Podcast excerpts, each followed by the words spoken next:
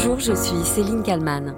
Des manifestations sauvages partout en France, jour après jour. Une contestation syndicale qui dure et un gouvernement qui apparaît fragilisé et en sursis. Aujourd'hui, dans le titre à la une, retour sur une impasse politique sans précédent.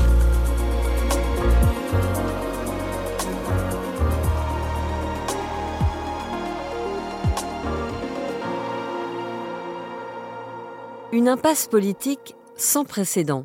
Ce n'est pas moi qui le dis, mais Alain Duhamel. Qui faut-il le rappeler? En a vu d'autres. Écoutez l'éditorialiste politique sur BFM TV ce lundi 20 mars. Ça n'est pas à mes yeux une crise institutionnelle, c'est une, c'est une vraie crise politique. C'est-à-dire que là, on est dans une situation curieuse, euh, sans véritable précédent d'ailleurs, qui est une situation d'impasse politique. Ce qui est frappant, avec cette crise que l'on traverse depuis plusieurs semaines, c'est que les analystes politiques disent tous globalement la même chose. L'impasse est là et la crise est profonde.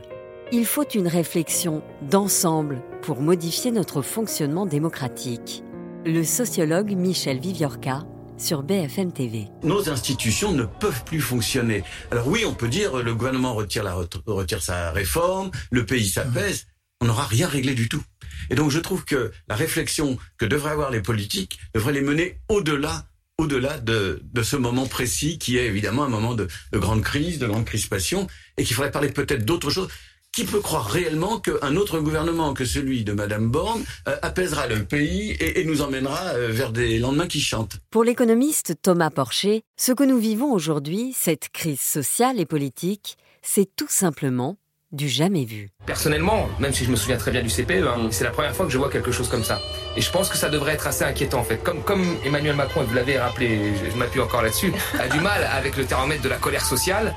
Euh, il ferait bien de se méfier parce que là, si ça continue, je ne sais pas où est-ce qu'on va là. Dans l'opposition, évidemment, on tire à vue sur le gouvernement et sur Emmanuel Macron. Marine Le Pen, par exemple. Politiquement, il est évident que le président de la République ne peut pas faire comme s'il ne s'était rien passé. Il doit tenir compte de ce résultat, beaucoup plus serré que ce qui avait été annoncé, et très certainement euh, remplacer Madame Borne. C'est la moindre euh, des choses. Même son de cloche chez les Insoumis. Ici, le député François Ruffin. On voit bien que le gouvernement ne tient plus. Donc Madame Borne doit aujourd'hui présenter sa démission et que cette réforme, elle soit remise en arrière et qu'on passe à autre chose pour le pays. Du côté des républicains, plus divisés que jamais, on s'accorde tout de même pour dénoncer le problème de légitimité de ce gouvernement. Aurélien Pradier, député du Lot, fait partie de ceux qui ont voté une motion de censure. Il est évident aujourd'hui que le gouvernement a un problème de légitimité, que le président de la République ne peut pas rester spectateur de cette situation, et je garde la même gravité que celle que j'avais ce matin avant d'aller voter pour la motion de censure. Je savais à quel point cet épisode-là ne réglerait rien. Désormais, il faut un sursaut. S'il y en a un autre qui en a connu des crises politiques, c'est sans aucun doute le prédécesseur d'Emmanuel Macron à l'Élysée, François Hollande. Rappelez-vous, les frondeurs, l'impopularité, son incapacité à se représenter. Son analyse de la situation actuelle a donc une saveur toute particulière. Ça se passe sur LCI, mardi 21 mars. Ce dans un moment de crise euh, qui euh, vient après une succession d'erreurs, euh, erreurs de moment de faire une réforme des retraites lorsqu'il y a de l'inflation, une guerre en Ukraine, des préoccupations. C'était pas à ce moment-là que les Français étaient prêts. Selon François Hollande, il existe également, je le cite, une erreur de contenu. Demander davantage à ceux qui travaillent tôt et dur plutôt qu'à ceux qui détiennent du patrimoine ou des hauts revenus Alors que peut faire Emmanuel Macron aujourd'hui? Quelle est sa marge de manœuvre? Écoutez Alain Duhamel. Il ne va pas se contenter euh, d'inaugurer les chrysanthèmes, comme disait le général de Gaulle. Il, il va falloir qu'il prenne une initiative, que naturellement il s'exprime, qu'il s'adresse aux Français, mais aussi qu'il fasse des propositions. Et je doute que parmi ces propositions-là, il y ait le retrait du texte. Emmanuel Macron va-t-il devoir changer de gouvernement? Doit-il envoyer ce signal? Ou tout simplement retirer sa réforme Dans ses rangs, des voix s'élèvent comme celle du député Gilles Legendre, qui accorde une interview au journal Libération. Laurent Neumann sur BFM TV. Première phrase, nous sommes tous affaiblis, dit-il. Pas la Première ministre, pas le président de la République, nous sommes tous affaiblis. Euh, le coût politique et social de la réforme est exorbitant au regard de son rendement financier. Alors, en gros, la réforme ne sert à rien. Les coûts politiques et surtout la crise sociale qu'on est, en train de vivre. Vrai. Non, mais c'est un membre de la majorité qui bah, le dit. Bien, oui. C'est bah, un ça membre. veut dire qu'il est lucide. Le ministre des Transports, Clément Beaune, a été clair ce mardi 21 mars. Le retrait n'est pas le sujet. Il estime, je le cite, qu'il faut désormais ouvrir un nouveau chapitre dans le champ social et entendre la mobilisation sur les sujets sociaux. Tout un programme. La mobilisation, justement, ne faiblit pas, bien au contraire. Apolline de Malherbe sur RMC. De nouvelles manifestations sauvages à Paris cette nuit avec des tensions dans le centre de la capitale, des poubelles brûlées, quelques centaines d'interpellations, mais des rassemblements aussi à Strasbourg, à Marseille, à Rennes et dans d'autres villes de France après le rejet donc hier des deux motions de censure. La réforme des retraites est donc de fait adoptée, mais la colère de la rue, on le voit, ne retombe pas. La colère ne retombe pas, aussi bien dans la rue que du côté de la contestation sociale. Emmanuel Macron va prendre la parole à la veille d'une nouvelle grande journée de mobilisation. Ce mercredi 22 mars, à 13h, le chef de l'État va parler aux Français. Et quoi qu'il dise, il semble coincé. Emmanuel Macron va devoir en tout cas se pencher sur le fait que lui n'a plus qu'une majorité très relative. Amandine Atalaya, éditorialiste sur BFM TV. Il ne peut pas gouverner comme ça ad vitam aeternam puisqu'il ne peut plus faire passer ses projets de loi avec les voix de la droite. On l'a vu hier, il n'a pas cet allié. Donc de toute façon, euh, très bien si Emmanuel Macron ne dit rien d'important demain euh, dans son intervention, s'il ne fait qu'une explication de texte.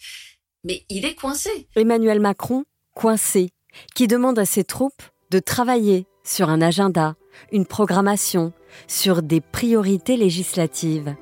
Le chef de l'État n'a à court terme ni l'intention de dissoudre ni de remanier. Il n'est pas non plus question de parler de référendum.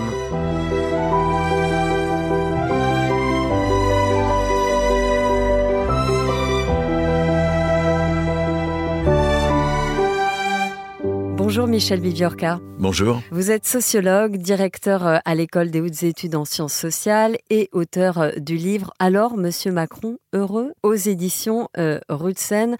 On posera la question euh, d'ailleurs un petit peu plus tard. Des crises politiques, euh, chaque gouvernement en connaît, mais là on a l'impression que la crise elle est majeure, elle est profonde, qu'on est dans une impasse. C'est ce que disait, et on l'a entendu dans mon récit, Alain Duhamel.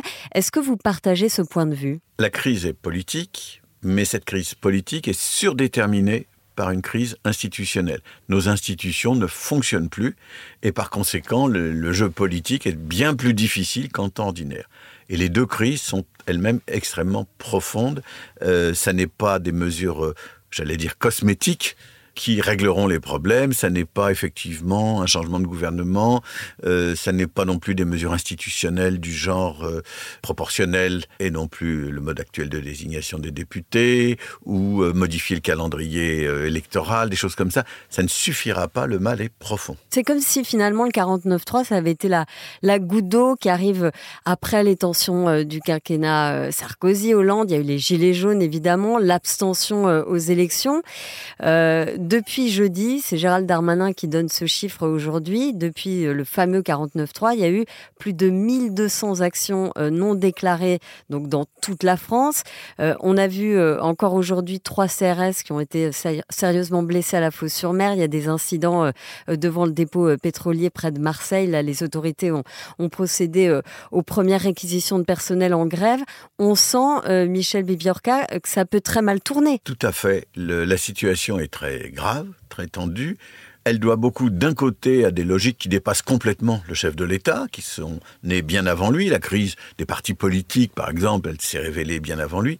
Elle doit aussi beaucoup, je pense, au comportement euh, du chef de l'État euh, qui brutalise la société alors que la société est éreintée, fatiguée. Comme vous le dites, elle sort du Covid et donc du confinement. Elle est confrontée à des difficultés économiques, l'inflation, euh, le prix des produits pétroliers, les difficultés de finir le mois, si vous voulez. Et donc, dans cette situation, le président de la République dit en gros euh, à la société civile, circuler, il n'y a rien à voir. C'est ça, Emmanuel Macron qui va prendre la parole ce mercredi 22 mars à 13h. Alors on se demande bien ce qu'il va dire parce qu'il a déjà fait savoir qu'il n'avait ni l'intention de dissoudre, ni l'intention de remanier. Il ne convoquera pas non plus de référendum. Euh, là, ça tangue franchement en France et le chef de l'État, bah, c'est comme s'il avait des œillères et qu'il ne voulait rien faire. Alors, il est très difficile de, de savoir ce qu'il pense, évidemment, et ce qu'il va dire. Je ne peux pas le, le concevoir. Par contre, je peux dire une chose. Le jour même, je crois, de son élection, la deuxième fois, euh, il a bien indiqué qu'il allait changer, qu'il avait compris, qu'il allait changer de méthode. Alors oui, il a changé, contrairement à ce que disent certains qui disent finalement il n'a pas changé. Il a changé parce qu'il s'est considérablement durci. Au début, il nous promettait en même temps, euh, être à la fois un homme de gauche et un homme de droite, être ouvert à un certain nombre de choses, écouter. Et puis, c'est clair, il s'est endurci. Il ne veut pas écouter la société, il ne veut pas recevoir les syndicats, et euh, par conséquent, on a un discours euh, euh, qui ne laisse rien euh, penser de, de positif s'il s'agit d'ouvrir des discussions, d'ouvrir des négociations. La société s'est braquée contre lui. Il est en grande partie responsable de, de ce raidissement. Il est la raison de cette colère dans la rue? En partie, oui. Pas exclusivement, bien sûr, mais oui. Il aurait reçu les syndicats. Il aurait réfléchi à une autre formule que celle des 64 ans. Quand même, il y a suffisamment de technocrates autour de lui pour inventer autre chose. Il aurait montré qu'il voulait discuter, réfléchir, écouter, respecter. Les choses seraient différentes. La population se sent assez largement méprisée, non, non écoutée, non prise au sérieux. Et donc, évidemment, certains disent, bon, ben, je, je laisse tout tomber, mais d'autres se radicalisent avec une radicalité compliquée. Parce qu'il y a la radicalité de la rue, qui elle-même peut avoir des significations différentes. C'est une chose d'avoir des black blocs dont, la vocation anticapitaliste est de casser. Euh, c'est autre chose d'avoir des gens enragés euh, dans la rue. Et puis euh, la radicalité aussi à l'intérieur même du monde du travail, en tant que travailleur. Là, on a des gens qui se radicalisent à l'intérieur des syndicats, et puis on a aussi d'autres qui se radicalisent, je dirais, en dehors des syndicats, ce qui n'est pas tout à fait nouveau. Il y a quelques semaines, il y a eu une grève des contrôleurs de la SNCF qui n'avait pas été voulue par les syndicats. Et donc, euh, la radicalité... Oui, elle- Par elle- un collectif qui s'est euh, créé sur Facebook. une sorte de euh, coordination. Donc, si vous voulez, il y a toutes sortes de foyers de, de, de radicalité, de violence, de, de sentiments que les choses vont mal, et qui prennent une allure assez inquiétante pour le pouvoir, parce que c'est un peu partout, que les réseaux sociaux permettent aux gens de se réunir très très vite, d'agir très vite, et d'aller ailleurs aussitôt après s'ils le souhaitent. Enfin, c'est une situation qui, à mon avis, peut durer. Mais jusqu'à quand? Jusqu'au drame? Alors j'espère qu'il n'y aura pas de drame, parce que évidemment personne ne, peut le souhaiter, mais je crains que ce soit surtout une situation qui rende difficile pendant de longs mois euh, au pouvoir d'envisager de faire avancer des réformes, des projets, des discussions même simplement. Comment voulez-vous que les syndicats aillent discuter avec un pouvoir euh, qui leur a dit je ne discute pas avec vous sur une affaire très importante? Pourquoi est-ce qu'ils iraient discuter avec lui de choses moins importantes? Le titre de votre livre, si on le prend aujourd'hui, euh, alors Monsieur Macron heureux. Ah bah c'était un titre un peu prémonitoire. J'ai observé dès qu'il est arrivé au pouvoir qu'il euh, méprisait euh, les médiations, qu'il ne voulait pas en entendre parler. Il m'avait invité au grand débat avec les intellectuels, je le lui avais dit, je lui avais posé la question. Qu'est-ce qui vous avez répondu? Je lui avais demandé pourquoi est-ce que vous ne discutez pas davantage avec la CFDT, un syndicat réformiste Vous pourriez vous appuyer sur la CFDT. Et il m'avait répondu euh, les médiations, si si, je les respecte. Je pense en particulier aux élus locaux. Donc les médiations pour lui, c'était les élus locaux. Donc il avait un peu botté en touche. Et donc quand il avait fait ce grand débat, euh, finalement, c'était de la poudre aux yeux quand on le voyait prendre la parole, répondre euh, en tête à tête finalement à des citoyens euh, comme vous et moi. C'était génial comme idée, mais mauvais comme réalisation. L'idée est géniale. Il y a une situation de crise, je la transforme en débat. Et donc, j'institutionnalise les Et choses. donc j'écoute quand même. J'écoute, j'entends, et les choses vont se transformer. Donc, l'idée de transformer la crise en débat, ça, c'est une idée merveilleuse. Je parle en sociologue. Mais encore faut-il que le débat, ce soit avec les gens qui sont concernés. Il n'a pas débattu avec les gilets jaunes. Il a débattu avec des notables, avec des gens très divers, mais très très peu avec des gilets jaunes. Il n'était pas responsable à 100% de ce problème. Parce que les gilets jaunes n'avaient pas spécialement envie non plus de débattre avec lui de cette manière-là. Mais quand même, euh, on ne dit pas je transforme un problème en débat pour ne pas discuter avec ceux qui sont concernés au premier chef. Donc la réalisation a été catastrophique, sans parler du fait que par exemple, les cahiers de doléances qui faisaient partie de ce processus n'ont jamais été utilisés. On ne sait pas du tout ce qu'il y avait dedans. Ils n'ont jamais été analysés. Aujourd'hui, à l'Assemblée nationale, il y a eu la séance hebdomadaire de questions au gouvernement. La présidente du groupe insoumis, Mathilde Panot, a adressé la première question à, Elisabeth Borne, une longue anaphore où elle dit, euh, à plusieurs reprises donc, Madame la Première ministre, vous céderez. Et je vous propose d'écouter une partie de la réponse d'Elisabeth Borne. Madame la Présidente Panot, hier soir, votre violence verbale a débordé dans la rue. Michel Viviorca, vous dites que le gouvernement n'assume pas ses responsabilités. Je crois vraiment que la responsabilité incombe au pouvoir avant tout.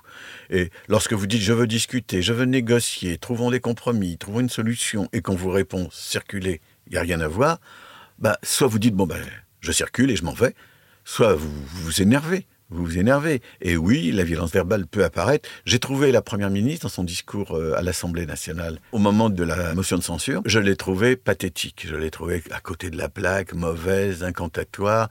Elle m'a donné l'impression d'être un peu au bout du, du, rouleau de ce qu'elle peut envisager pour elle. Il y a un moment, on se demande de, euh, alors même si on change de, de première ministre, finalement, ça, ça ne changera peut-être pas grand-chose. Est-ce qu'il ne faut pas changer le fonctionnement de nos institutions? Alors, si vous voulez qu'on aille au bout de cette idée, je pense qu'il faut, un, un changement profond de nos institutions, donc une assemblée constituante ou en tout cas un processus qui permettrait de mettre en œuvre une nouvelle constitution. Il y a eu la même chose au Chili, par exemple. Que deuxièmement, il faut que se reconstitue dans notre pays un paysage politique autre que celui que nous avons aujourd'hui, une extrême gauche, une extrême droite, rien au milieu, rien entre, sauf le parti du chef de l'État qui lui-même va entamer sa décomposition. Quand euh, vous avez un certain nombre de gens qui sont dans les starting blocks et qui se préparent euh, à devenir candidats à l'élection présidentielle à l'intérieur de la même majorité, vous pensez bien que ça va chauffer très vite.